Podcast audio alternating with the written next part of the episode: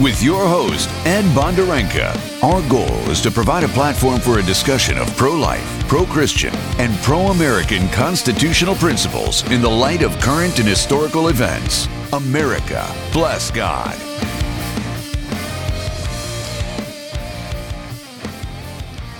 Good afternoon, and welcome to Your American Heritage, where we talk about the two things you're not supposed to religion and politics. My name is Ed Bondarenka, and I'm your host. The show is produced by Derek Stone, the hardest working man in radio. If anything goes wrong, blame Derek. But nothing's going to go wrong. This is probably one of the most important interviews I've done. This is a pre recorded show. So, folks, I had to pre record this because Pastor Pawlowski was going to be one of two things today at this time. He's either preaching the gospel from behind his pulpit or he's in jail. So, either way, he wouldn't have been available for a live interview. We recorded the interview last night, and it's about an hour and 15 minutes, and I don't know what to edit out for this show. So, what I'm going to do is I'm going to do the best I can and then I'm going to take the entire interview and make it the podcast. So if you want to hear the entire thing, please go to Google Podcasts and search for Your American Heritage, and the podcast will pop up. Subscribe. You can also go to Spotify, do the same thing, or go to the whamradio.com page. So here we go. Once again, we're joined by Pastor Arthur Pawlowski, the pastor that we saw famously chasing the police out of his church. And we had talked to Pastor Arthur a few weeks ago uh, after that Easter altercation with the police in Calgary, in Canada. And uh, we had said we'd like to check back and see how he's doing. So he graciously agreed to talk with us, uh, Pastor Christopher Toma of Our Savior Lutheran Church and Pastor Patrick Steele of Ignite, and maybe eventually Pastor Sean Todd of uh, the Rock and Rev join us too. So I read something distressing today, Pastor Arthur, that uh, there was a court order. I, I thought it was a warrant. Would you like to talk about that, please?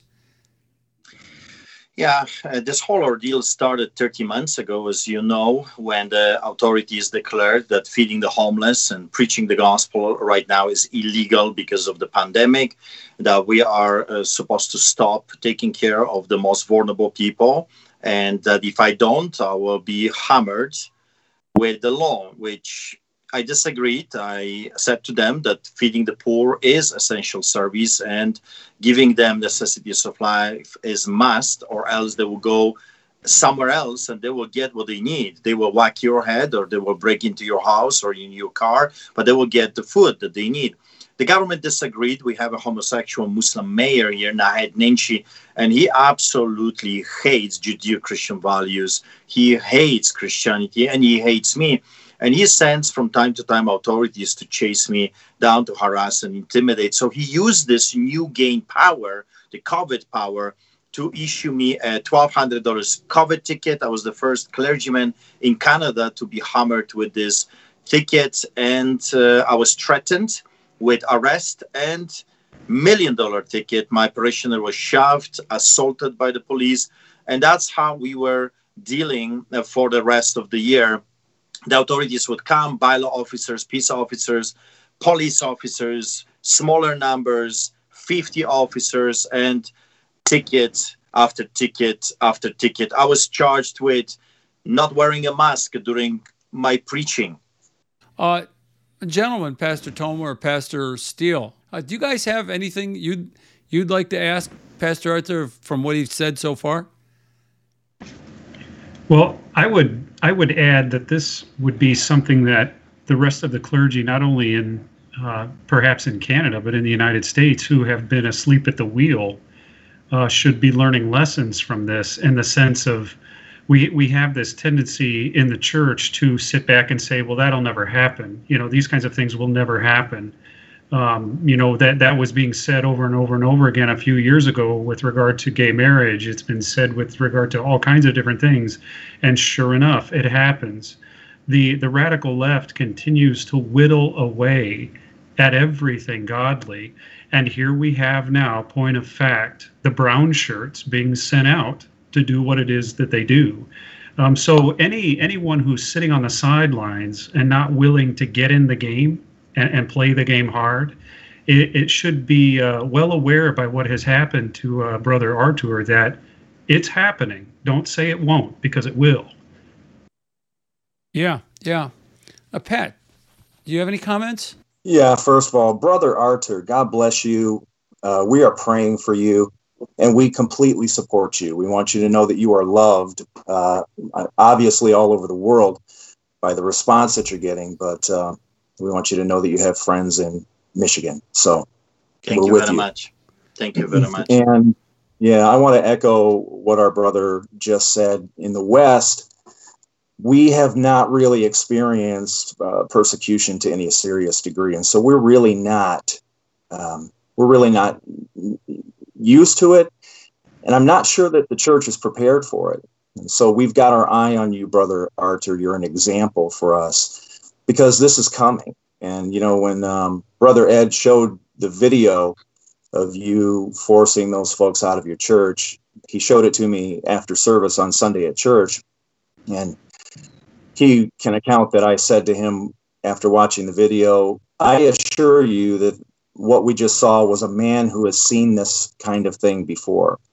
Um, and I and I knew that you were probably from another country, somewhere in, in Europe, probably, um, because you would be used to what this is. You would recognize what's happening, and I think that, as our brother said, we are a bit asleep at the wheel in that we are too quick to conform and go along with whatever is happening as if it was normal. And um, I wonder if you could elaborate a little bit on, you know, where you come from and what you've seen, because we need to, to understand that this is not normal. And for us to simply comply with these impositions and to continue giving away the farm, uh, you know, acre by acre, um, is one day going to result in everything is gone. So maybe you could elaborate a little bit on where you've come from, what you've seen, and how it is you recognize what's happening.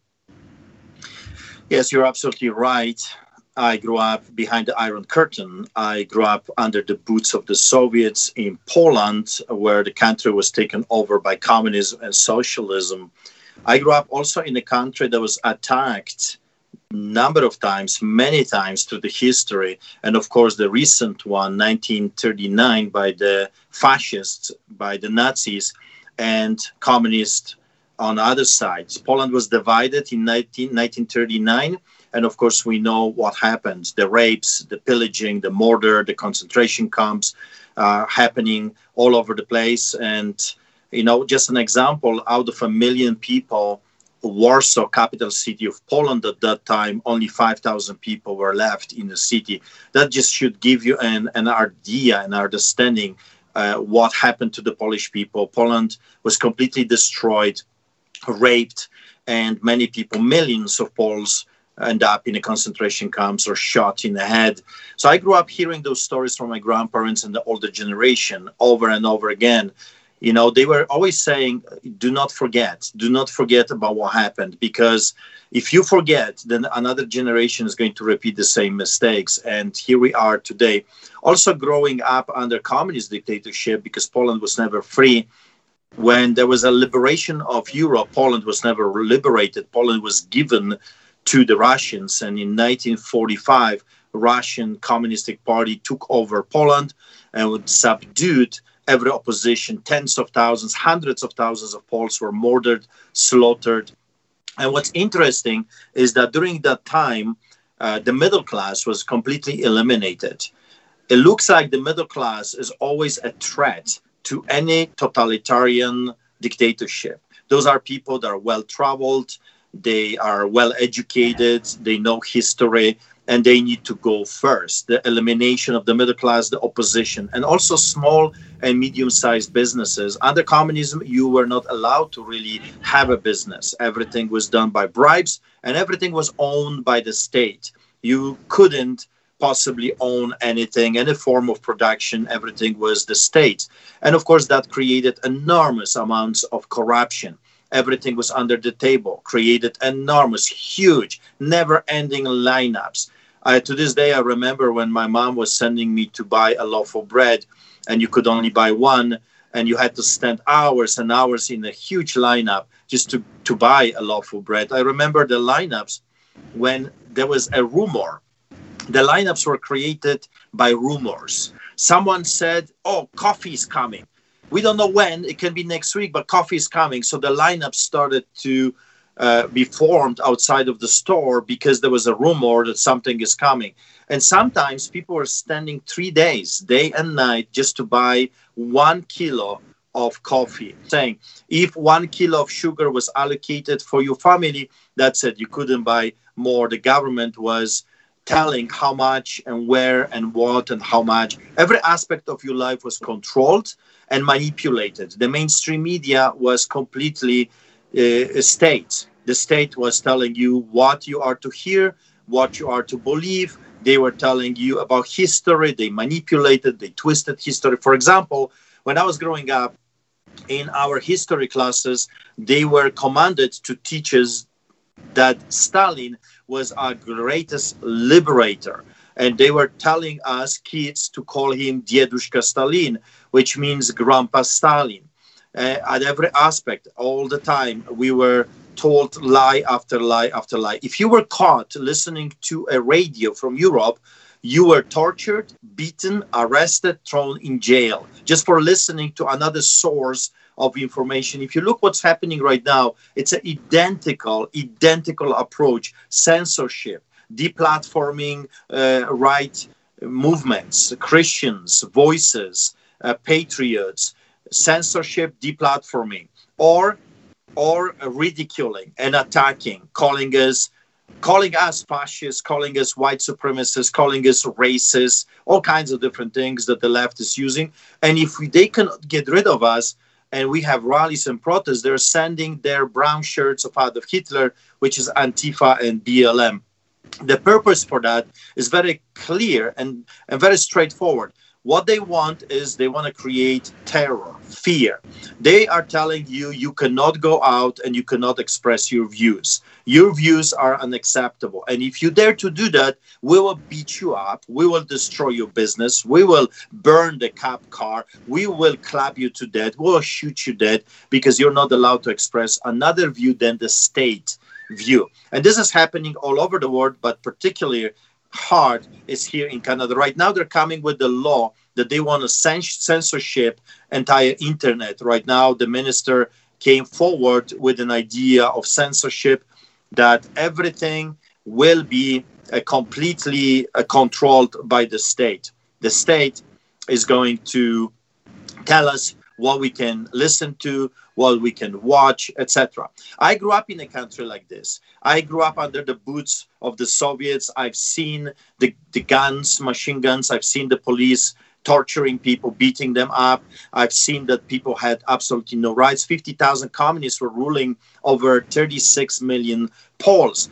And I also saw another remarkable thing I saw 1981, and if you know the history, 1981 is a very peculiar year because that's the year when solidarity movement under the leadership of Lech Wałęsa took to the streets and they Poles the 36 millions that were ruled by 50,000 communists, the 36 slaves by the state, finally decided we're not your slaves, we're not going to put up with this anymore, and they took it to the streets.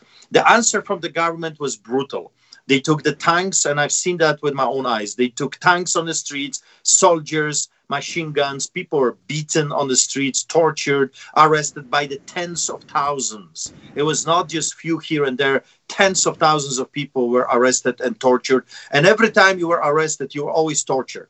You were always beaten, and that was the tactics of, of the police and the soldiers. And of course, some were clapped to death and some were shot to death. However, they want their rights, they want their freedom. A few years later, Poland became the best democracy on earth, and the Berlin Wall uh, crumbled down, and the Iron Curtain was broken, and we got our freedom back. So I grew up in a country that, first of all, I've heard from my grandparents about the Nazis, and I've seen what the communists, the KGB, are doing. So when I see what is happening right now, everything in me is boiling. Everything is in me is rising up because i just want to yell at the top of my voice this is a repetition of history. This is happening again. Are you seeing what i'm seeing? Do you see how they behave? It's not about your health it's not about wear a mask and this and that this is about submission the state is telling you submit or else when you ask why they say it doesn't matter. We tell you to do it. You say the statistics and the data is not proving the rhetorics you're giving us. They said you're a conspiracy theorist, you're a liar, you're this and you're that. When the doctors are speaking up, they are censors, censored and they're deplatformed. So the same tactics that the fascists used and the communists used, and they still are using the same tactics in China, Saudi Arabia, the Arabic Islamic nations and Russia as well. Actually, let me just tell you something. I believe right now that Russia is freer than the Western democracy. And I really mean it. What happened after the first video, I thought that uh, this craziness is going to go away. And you got to remember, what do I want to do? I'm not starting a revolt. I'm not trying to blow houses and cars and you know, uh, shoot down uh, politicians. I just want to worship my God. I just want to pray for people. I just want to feed the poor. I want to do good for the community, not evil. And I just want to be left alone. Remember when just a few years ago, the government was telling us the separation between the church and the state. You remember that time? Mm-hmm. Right? But look at when everything is reversed right now, and we say, well, you wanted the separation between the state and the church, but now your state is infringing on our church. So you can have both ways, but you see, right now, they don't care. They absolutely do not care about the law and order. So, Arthur, Pastor Arthur, I see you as a, a you know, the term canary in the mine, right? The the actually leading indicator of what to expect. We're seeing the, the persecution of the church in Canada. It's just right across the border from the United States. It's not like this is taking place in some, you know, in North Korea. This is a, a Western civilization with similar roots to the United States. There's something you said that really surprised me, though. It's it's funny how the times change. But then when you tell me you have a homosexual Muslim mayor, I just didn't think they, they tolerated uh, homosexuality. No, of course, we know that they throw them off their high rises of their building. It's against the Quran, against Sharia law. But in Canada, everything is acceptable, everything goes. I mean, that's the crazy part that those people can do whatever they want. It's like a mixing of the demons, mixing of the spirits that work together to destroy Judeo Christian values. That's how I see it. They align themselves, those demons, they've aligned themselves together to destroy the light. So the darkness is coming together against the light.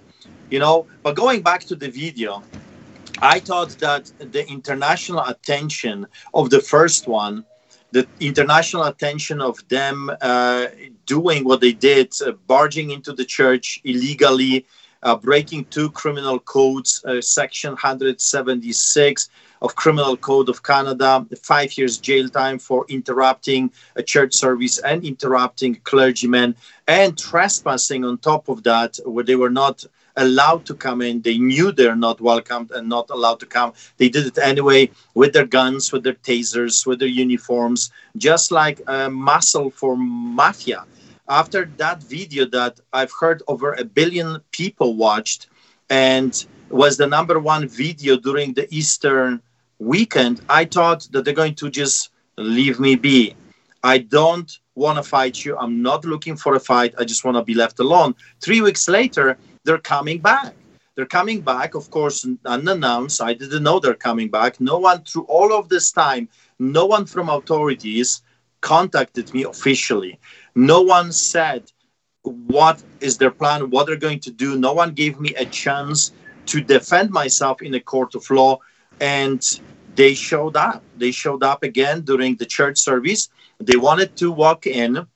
We stopped them at the door. I didn't open the door. I went outside. And behold, there is a SWAT team can you imagine those people were assisted yeah. by a SWAT team, a gang suppression team, about dozen of them. There were more waiting outside, left and right that the camera didn't catch. There was about dozen of them. There were uh, regular police officers, and there was a SWAT team.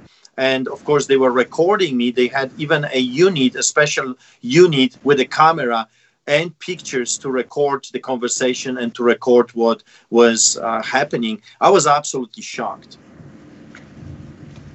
Pastor Toma. Yeah, Ed, I have to bow out of the call here soon, but I, I just wanted to make a couple of quick observations. Again, uh, as Patrick had said before, we are praying uh, for you, Artur. You can uh, be assured of that. And then, second of all, too, you'll you'll notice some of the things that he has described, which are very, very familiar to history. And again, if we're sitting on the sidelines, uh, not paying attention to these things, we're going to miss it.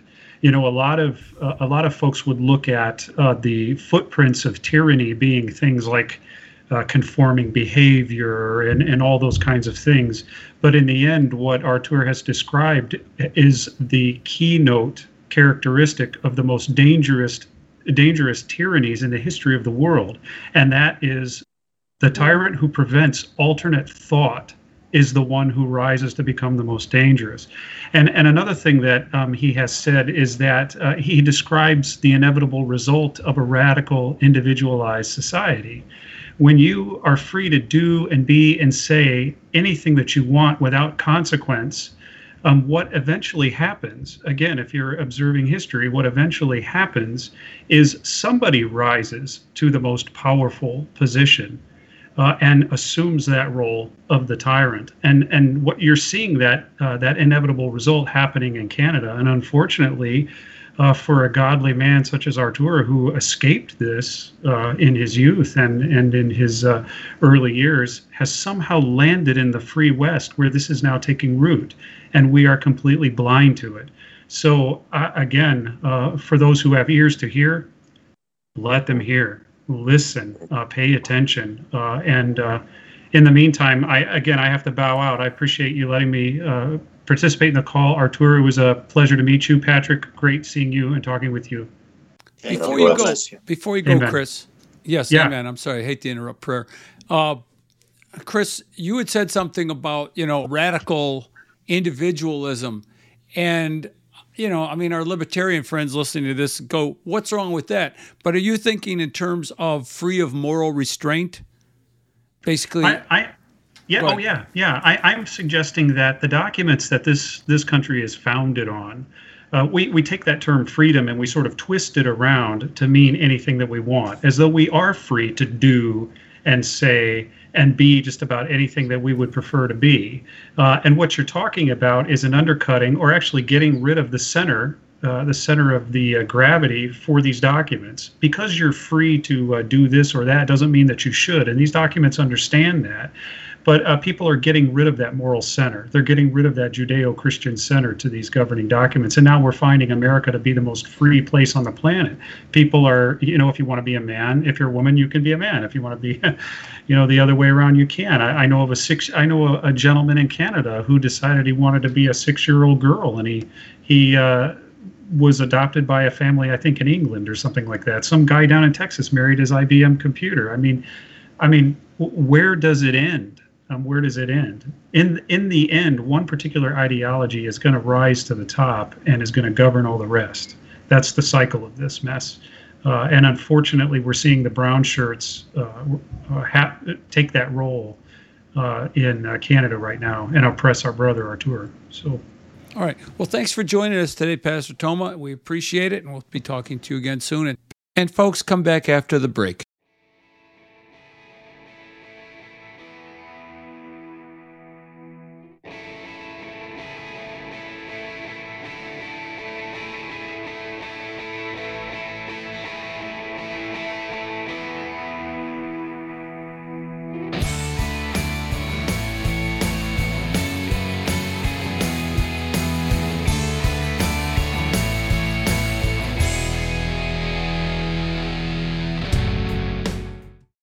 Made to be courageous.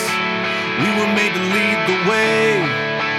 We could be the generation that finally breaks the chains. We were made to be courageous. We were made to be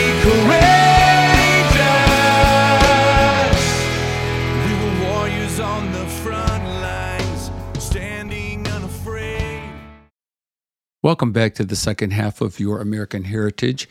We're interviewing Pastor Arthur Pawlowski of Calgary, Alberta, the pastor who famously chased the police out of his church and who's now facing a court order to shut him down. And as I said, he's either today preaching in his pulpit at this moment or he's in jail. And we'll have to discover that later. And we want to pray that God would protect him right now. Father, please help Pastor Pawlowski. So I am joined by Pastor Sean Todd of the Intersection Radio Show and the Rock and Rev, and uh, Patrick Steele of Ignite Church.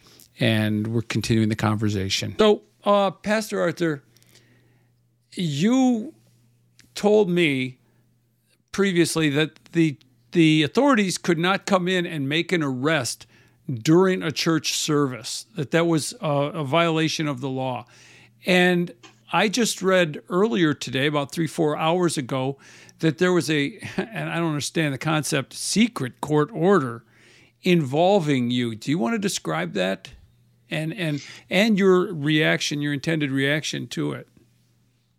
Yeah, so what happened a few weeks later, they came back to the church and they wanted to move in again, but this time with the assistance of SWAT team, the gang suppression team, and some other police officers. And again, I met them at the door this time. The door was locked, and we have a person that is manding the door and letting people in, but not Nazis and communist dictators. They're not uh, welcome to come at this moment unless they want to take down their guns and their uniforms and they want to come and worship with us. Then, of course, they're welcome to do so. So, what happened was I was presented with a document at the door from the health inspector.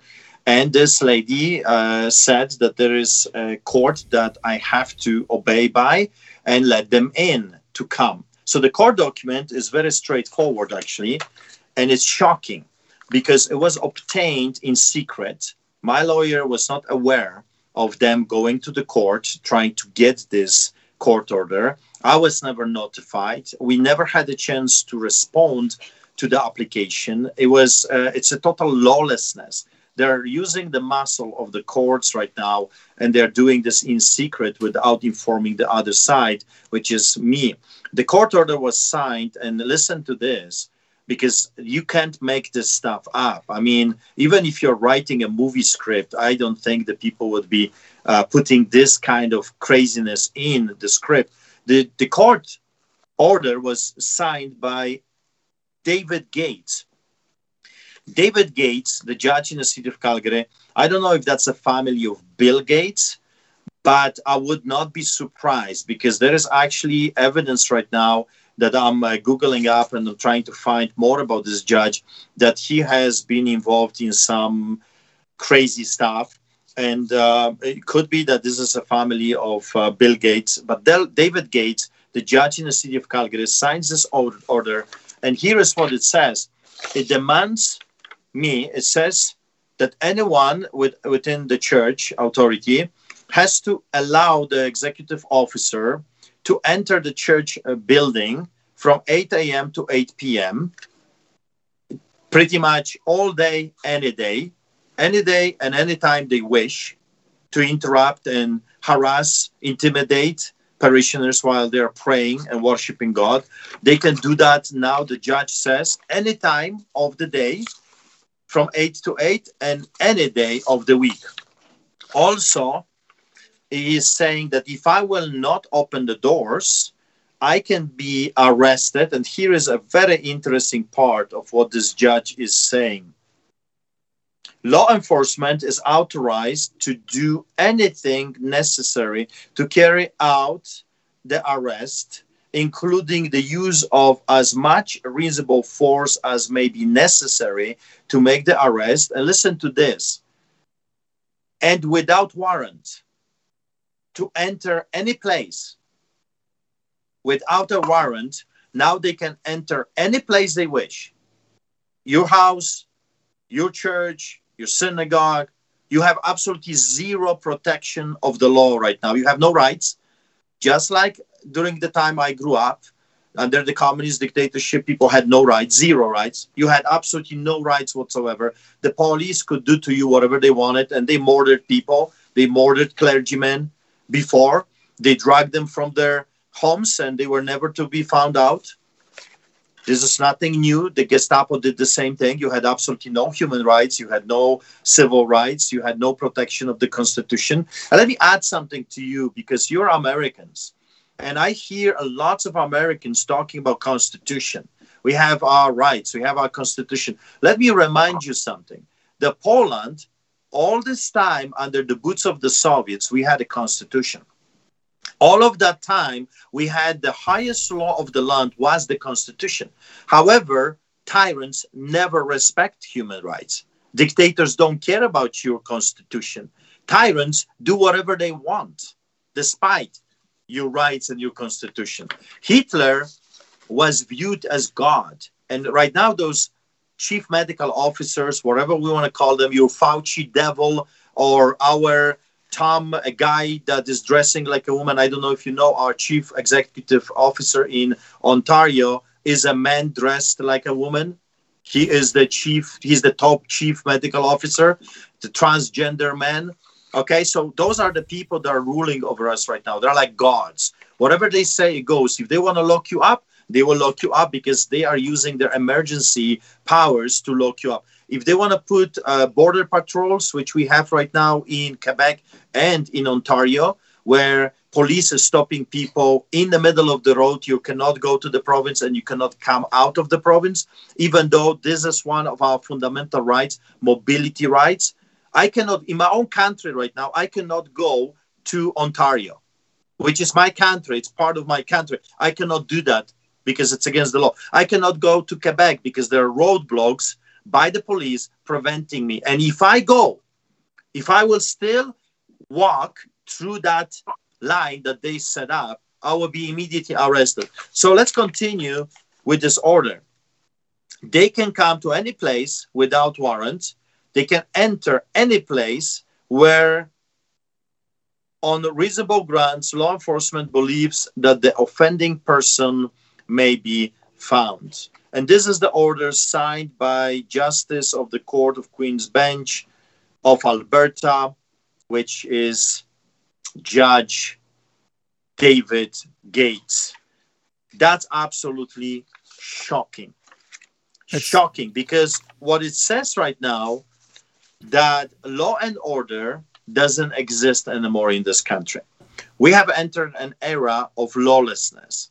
Who has more guns, who has more muscle, wins. That's why they're not touching us when we have those protests because it's 1,000, 2,000, 3,000 of us. So we have more muscle. And they're afraid of the masses because people are on the edge. People want to fight. I mean, I hear left and right that people are so upset they want to fight. They want to fight the police. And of course, we know that this is not the answer. We know that we have to do it Martin Luther King Jr. style, peaceful disobedience, civil rights movement, that the violence is, is never an answer. However, people are, they don't know what to do. They are leaderless and they are afraid. They're terrified. They don't know what to do. May I ask, what do you intend to do? You have services on Saturday, and um, so you are faced with a decision tomorrow as to exactly how you're going to respond to this court order. Given what's happened to Pastor Coates recently, um, I'm surprised they're not putting a fence around your church already like they did his church. But what do you intend to do tomorrow? Well, uh, if they put the fence around the church, I'm going to do church in Walmart. I'm going to do church in parking lots. I'm going to do church. I'm not stopping doing church. I'm doing church five times a week. You see, that's what people don't understand. They're cracking on us inside the building, but I'm doing church four times a week on the streets in front of the city hall.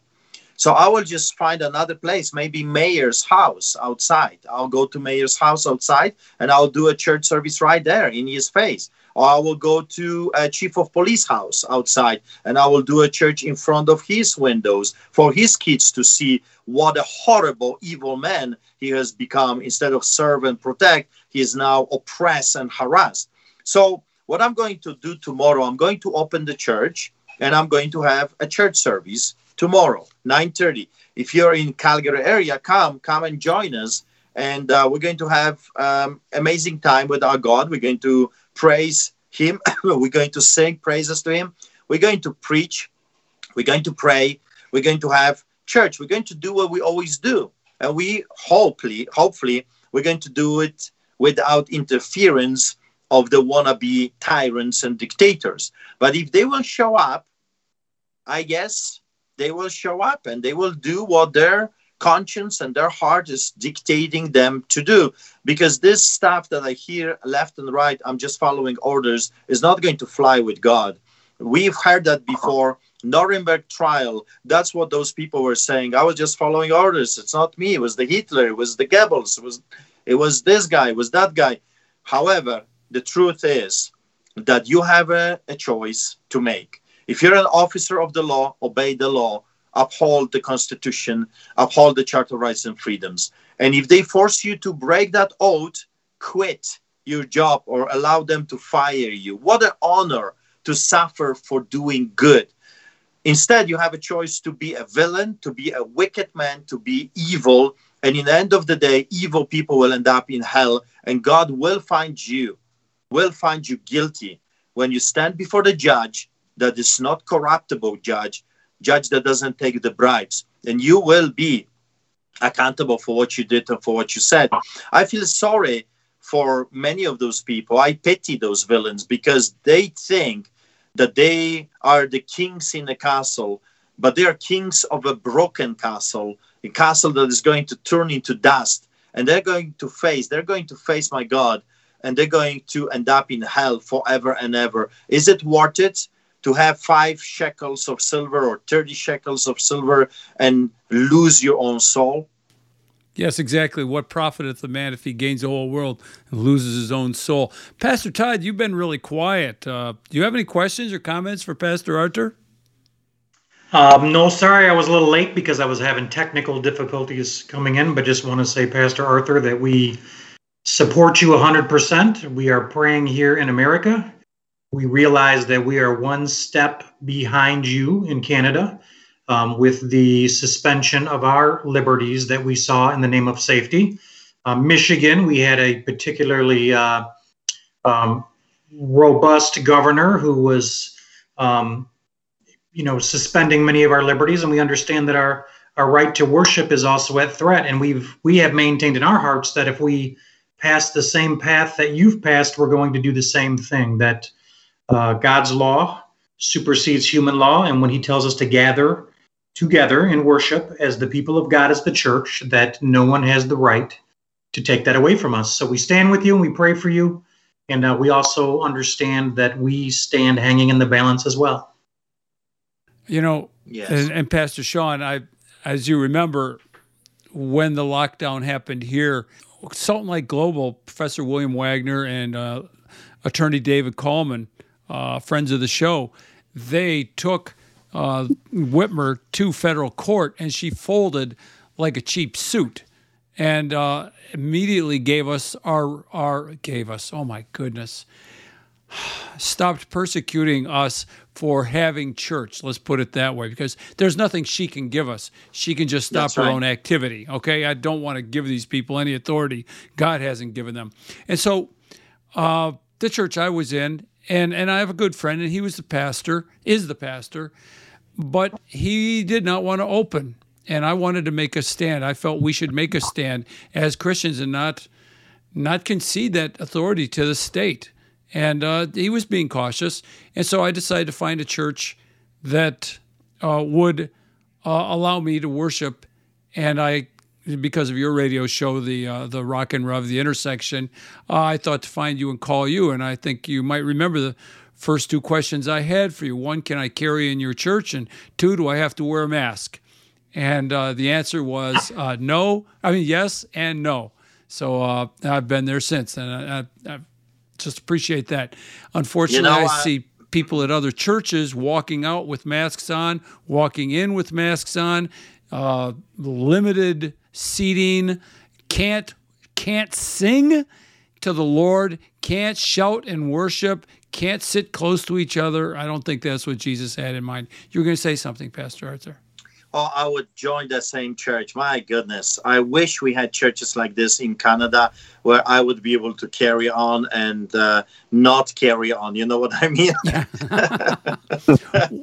well, wow. the focus part of the focus of this show has been, you know, it's called Your American Heritage, and part of our American heritage is our freedoms. But since they've been abrogated so much, I, I like to reflect back on what they were, what they should be, and also how we as as citizens, and particularly Christian citizens, how we should react to this coming persecution. And so I like to ask pastors such as yourself, like, how will you behave? What will what should we do? What leadership should the pastors show in the churches for the the behavior of their church members? And and frankly, I feel that even if you don't become a Christian, you ought to join a church just because you're going to be with like minded, freedom loving people, and then we'll get a chance to preach it and convert you. But that's that's just me. I think I think churches are the last resistance and going to be the last resistance to this this uh, persecution. But back to you, sir, Pastor Arthur. So here is here's my take on, on the whole situation. I am absolutely shocked by the response of the so-called clergymen, because historically speaking, biblically speaking, theologically, whatever you want to look at this, the church was always the first responders.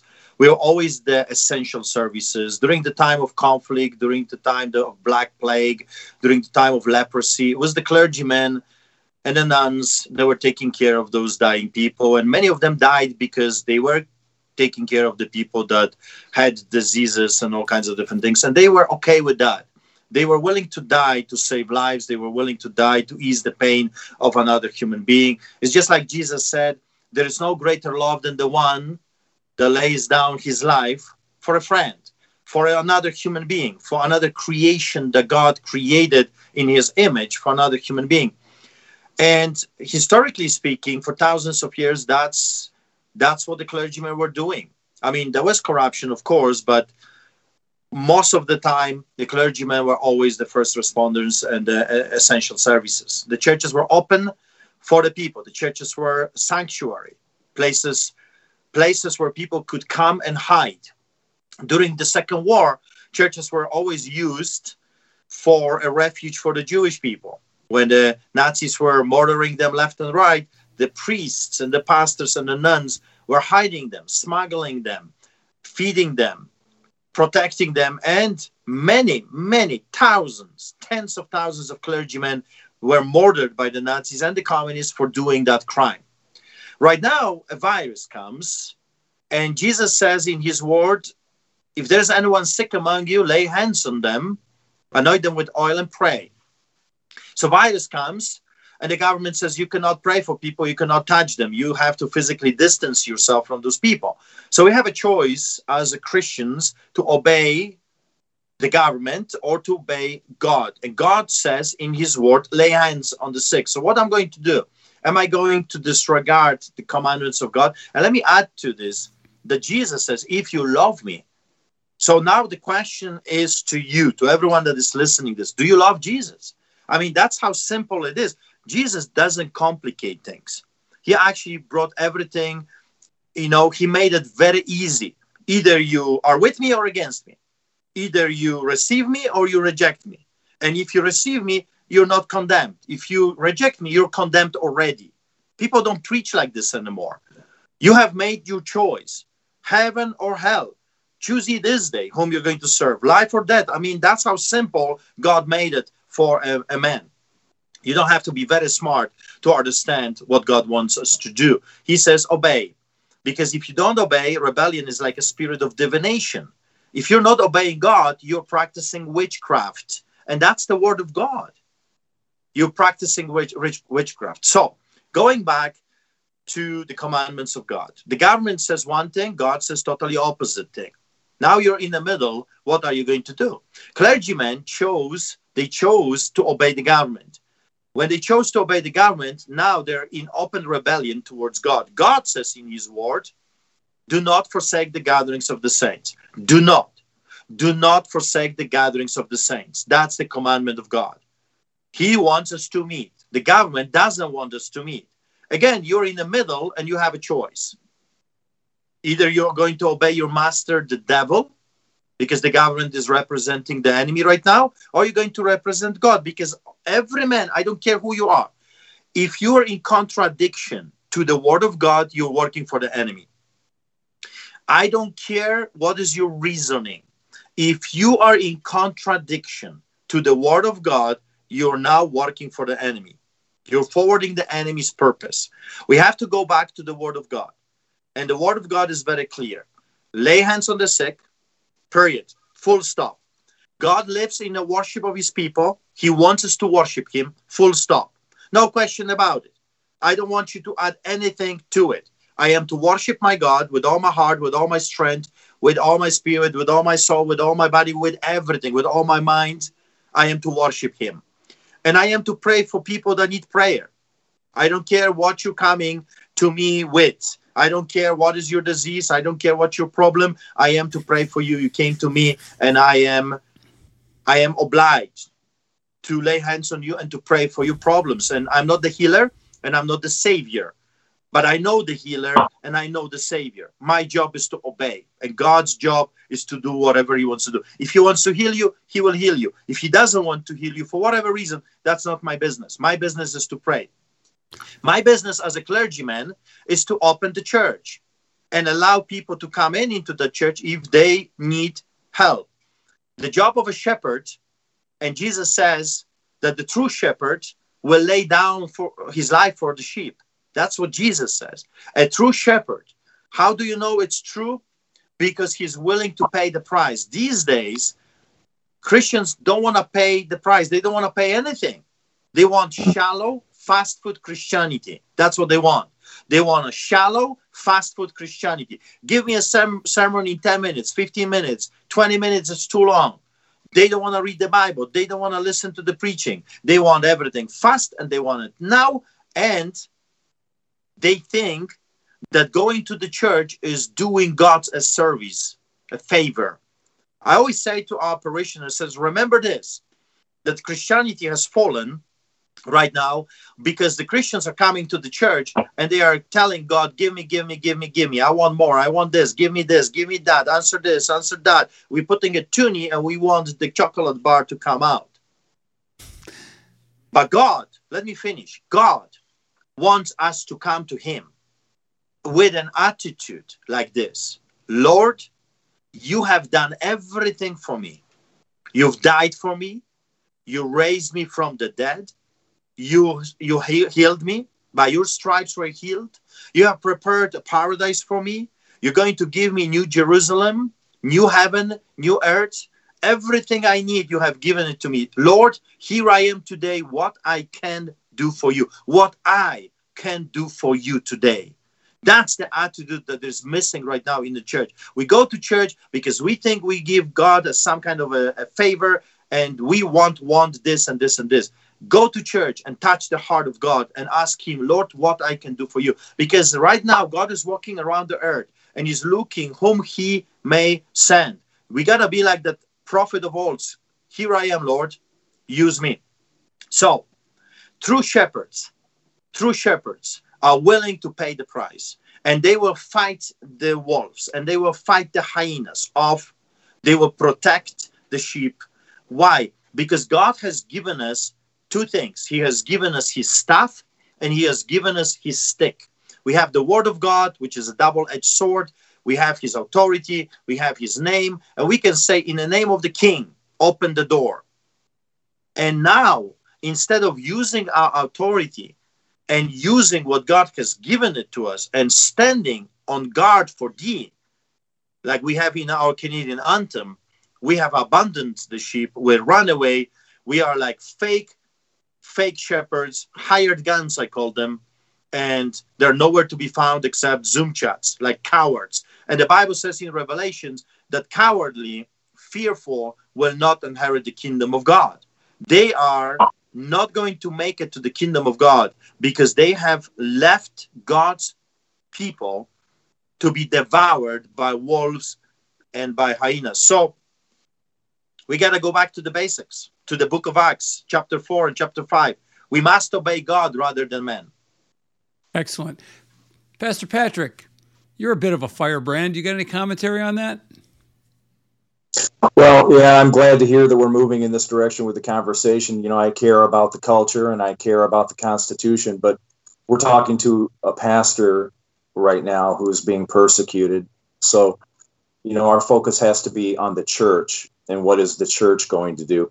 First of all, Pastor Arthur, I love your emphasis on your flock. You know, often we hear a lot of pastors talk about their occupation, their job, their building, their attendance, their assets, all of those things. It's refreshing to hear a pastor actually make reference to his care for his flock. The Bible says to shepherd the flock of God.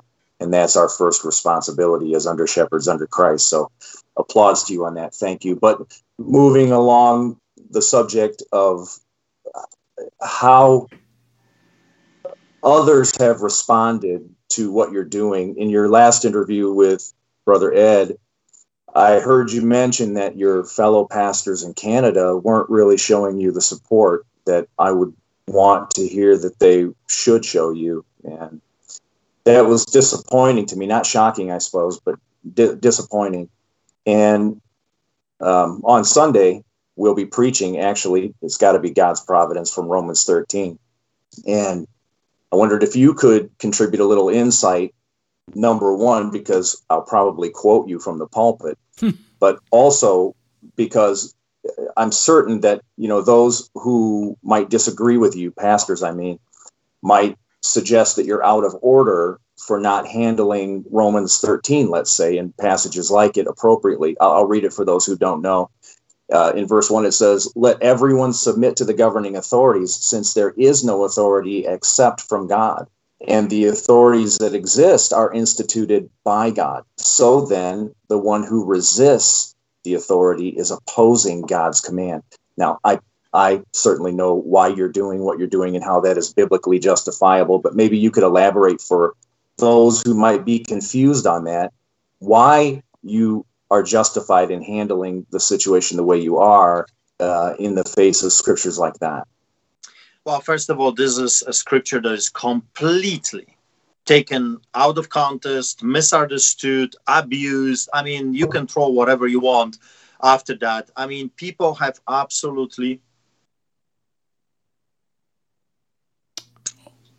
That's very interesting. I just received emergency alert, Alberta emergency alert, public health alert issued by government of Alberta. New COVID-19 restrictions are now in effect for hotspot regions across Alberta. And uh, it says, please follow the rules, get vaccinated. Well, it's there's no vaccine. Were you able to hear what I was saying?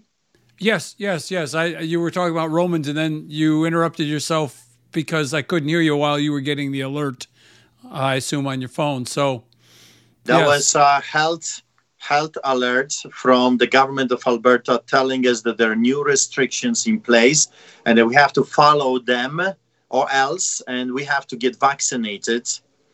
So um, that's that was the alert that stopped the whole thing. Just you see, they're sending this to every telephone in the country. I mean, this is unbelievable. The amount of control of information we are getting. I think Stalin and Hitler would love to live during our times with the level of misinformation, disinformation, and censorship. It's unbelievable.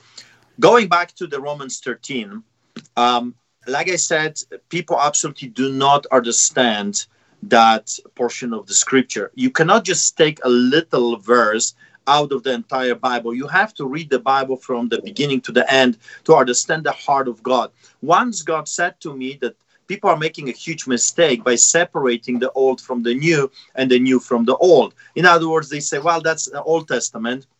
Others will say, oh, that's just the New Testament. You have those two fractions. And God spoke to me. He said that I only have one book, one testament, one Bible. There's one love letter to humans, to us, and that's the entire Bible. He said to me that the Old Testament is the contract and the New Testament is the annex to that contract, which both are, are uh, forming the contract that God has with us, a testament, if you will, a legal document that was signed by his own blood. But anyway, going back to the Romans 13, we have to establish few things. What is he talking about? He's talking about authority as a structure. He's talking about hierarchy that he ordained. In other words, in God's kingdom, and we have been created in his image, and we are the kings. Let's say Adam was to be the ruler, a king in this domain, because we have God, that he's the ruler over universe, over everything, but we were to be kings over this realm, over, over the earth. And he said that very clearly in the in the beginning of the Bible when he says uh, that you are to have dominion, right? Dominion to be like a king over everything, this and this and this and animals and everything. So going back to the Romans 13, God is saying to us that we are to subject ourselves to authority because structure, hierarchy, authority is from God. Chaos is from the devil. So God is saying that there's an established system in place and we are to follow that system. There are certain people that are appointed over us and for what purpose? And when you continue reading Romans 13, you will find out what is the purpose of those authorities is to do good for those that do good.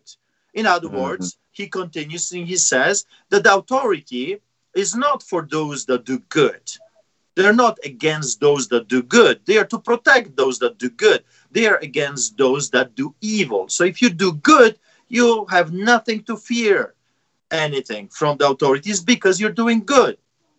Since when preaching the gospel, feeding the poor, taking care of the orphans and the widows, congregating, singing, praying is something evil? So we know cannot be evil because God ordained this. God commands us to do this, and we know that God will not command us to do anything that is evil, unholy. He's a holy God. He tells you go and feed the poor, He tells you go and pray, and that's a holy thing. That's a good thing to do. So you have nothing to worry about. He's saying the authorities will have nothing on you because you're not doing evil. You will be actually protected by them.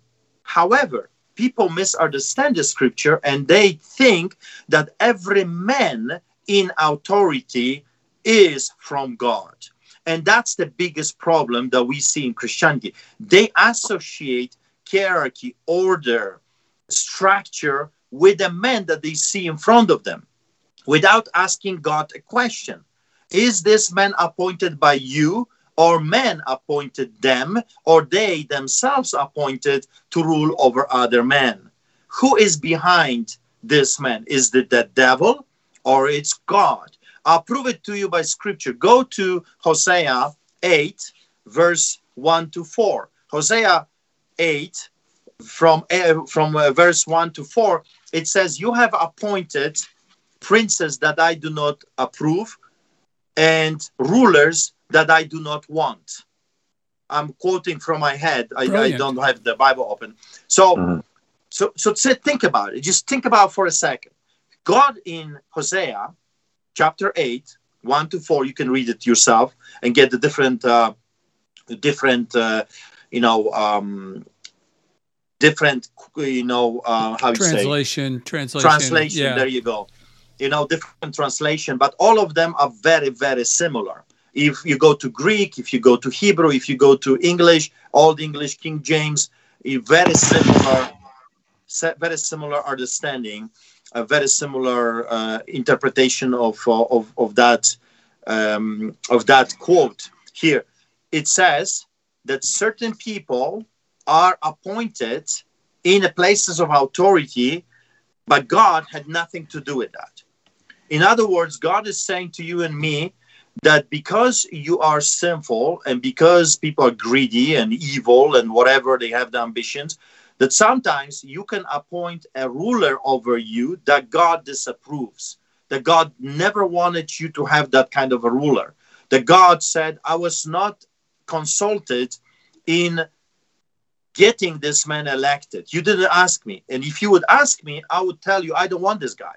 Why I don't want this guy? Because he's an evil man. I don't want this guy because he's going to abuse his power. I don't want this guy because he's going to do this and this and this. I want a godly man to rule over people. Why? Because when a godly man rules over people, then the nations rejoice. Now, let's go to Adolf Hitler. Was Adolf Hitler a man after God's own heart, appointed by God Himself to rule over the German people? If you say yes, then you're saying that God was responsible for murdering all those 30, 20, 30, 40 million people, and that was his choice, that was his will. Therefore, God would be evil because he was not um, doing a judgment on the Poles or other people. This guy was just he went he went out as crazy guy. However, God can use an evil man. God can use him to do judgment over other nations because in the end of the day he's here's how he explained it to me. He says you spend too much time you spend too much time on focusing on the devil. You give him too much credit. In other words you're focusing on the devil and you're elevating him to a position of some kind of a kingship. But god said but i want you to remember that devil is just a creation. He is not the creator. There is no a fight between Jesus and the devil right now. There is no arm wrestling with devil and Jesus. Jesus, the creator, and the devil is just a creation. It's like saying that you have a wrestling match with an ant. This dude is only alive because my God is allowing him to be alive. The devil only lives to fulfill God's prophecies. That's it. He's only out there to, and he's, he's only allowed because in the end of the day, you got to remember that God allows him only to what God wants him to do. He cannot do anything. He couldn't kill he couldn't kill anyone unless God approved it. He couldn't touch anyone. So finishing up with um, with the Romans 13. If you're doing God's will, you don't have to uh, hear, uh, you know you don't have to fear authorities. You will be protected by authorities unless the authorities are from the pit of hell and they're evil. When they're evil, then you have a choice. Either you are obey evil government. I'll give you an example. During the Nazi era, the Nazis made up laws saying that you are to give up the Jews. You are to tell them where the Jews are hiding. Would you do it? That's the law. The law of the land was very clear. Would you give up the Jewish people? And would you say to the SS or the Gestapo that knocked at your door, yeah, yeah, yeah, yeah, the Jews are next door. By the way, officer, they're right there hiding next door. Can you please take them? Okay, I'm a good citizen. I'm obeying the law of the land, and that's what the law of the land is. You're the rulers. I am to obey. Romans 13 says, I am to obey. So I'm obeying. Jews are hiding right there. Would you do it? Was Rahab, the prostitute, guilty of a lie when she hid the spies? Was she guilty of a lie? Was she sinning? Or rather, we know that she was counted as righteous because she saved God's children. So you have to understand that rulers, we are to obey those that are obeying God. The moment the rulers are disobeying the law of God, then you have only one choice and one choice only to disobey either God or to disobey the rulers. And that's the Romans 13. And people have a hard time to understand that, which is beyond me.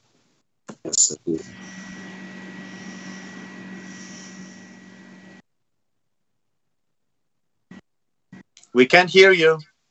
We lost your audio, Ed. Oh, I put it on mute because there were background noises. I'll edit me out, even though you couldn't hear me. I'll edit out my silence. So, uh, having said that, we have to close now because I'm going to have to do a lot of editing. I'm going to have to take out, I'm going to have to pick roughly eight to 10 minutes out of everything that's just gone down to fit it into an hour long show with three minutes of commercials. That's, I'm going to find this hard. But what I'd like is, I'd like uh, Pastor Sean to uh, pray for Pastor Arthur and pray for our situation right now. If you wouldn't close us out. Father God, we thank you that we are brothers and sisters in Christ around the globe, no matter where we live. We are one family. And Lord, you said that we are, Lord, to pray for those brothers and to, to treat ourselves as being in the same position as them. And we pray for Pastor Arthur. Thank you for his courage. Thank you that he is continuing to be courageous.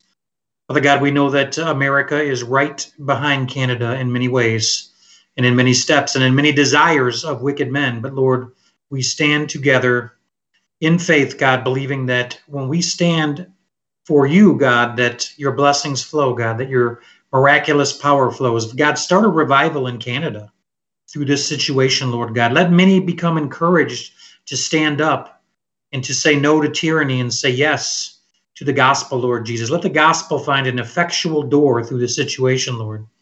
And Father God, we pray that tomorrow's services are peaceful, that they're calm, and that worship is uninterrupted, Lord God. Put a hedge of protection, a wall of fire, angels, whatever you must do, Lord God, to protect Pastor Arthur and his congregation. And we stand with him, God, in prayer in Jesus' name. Amen. Amen. Thank Amen. you.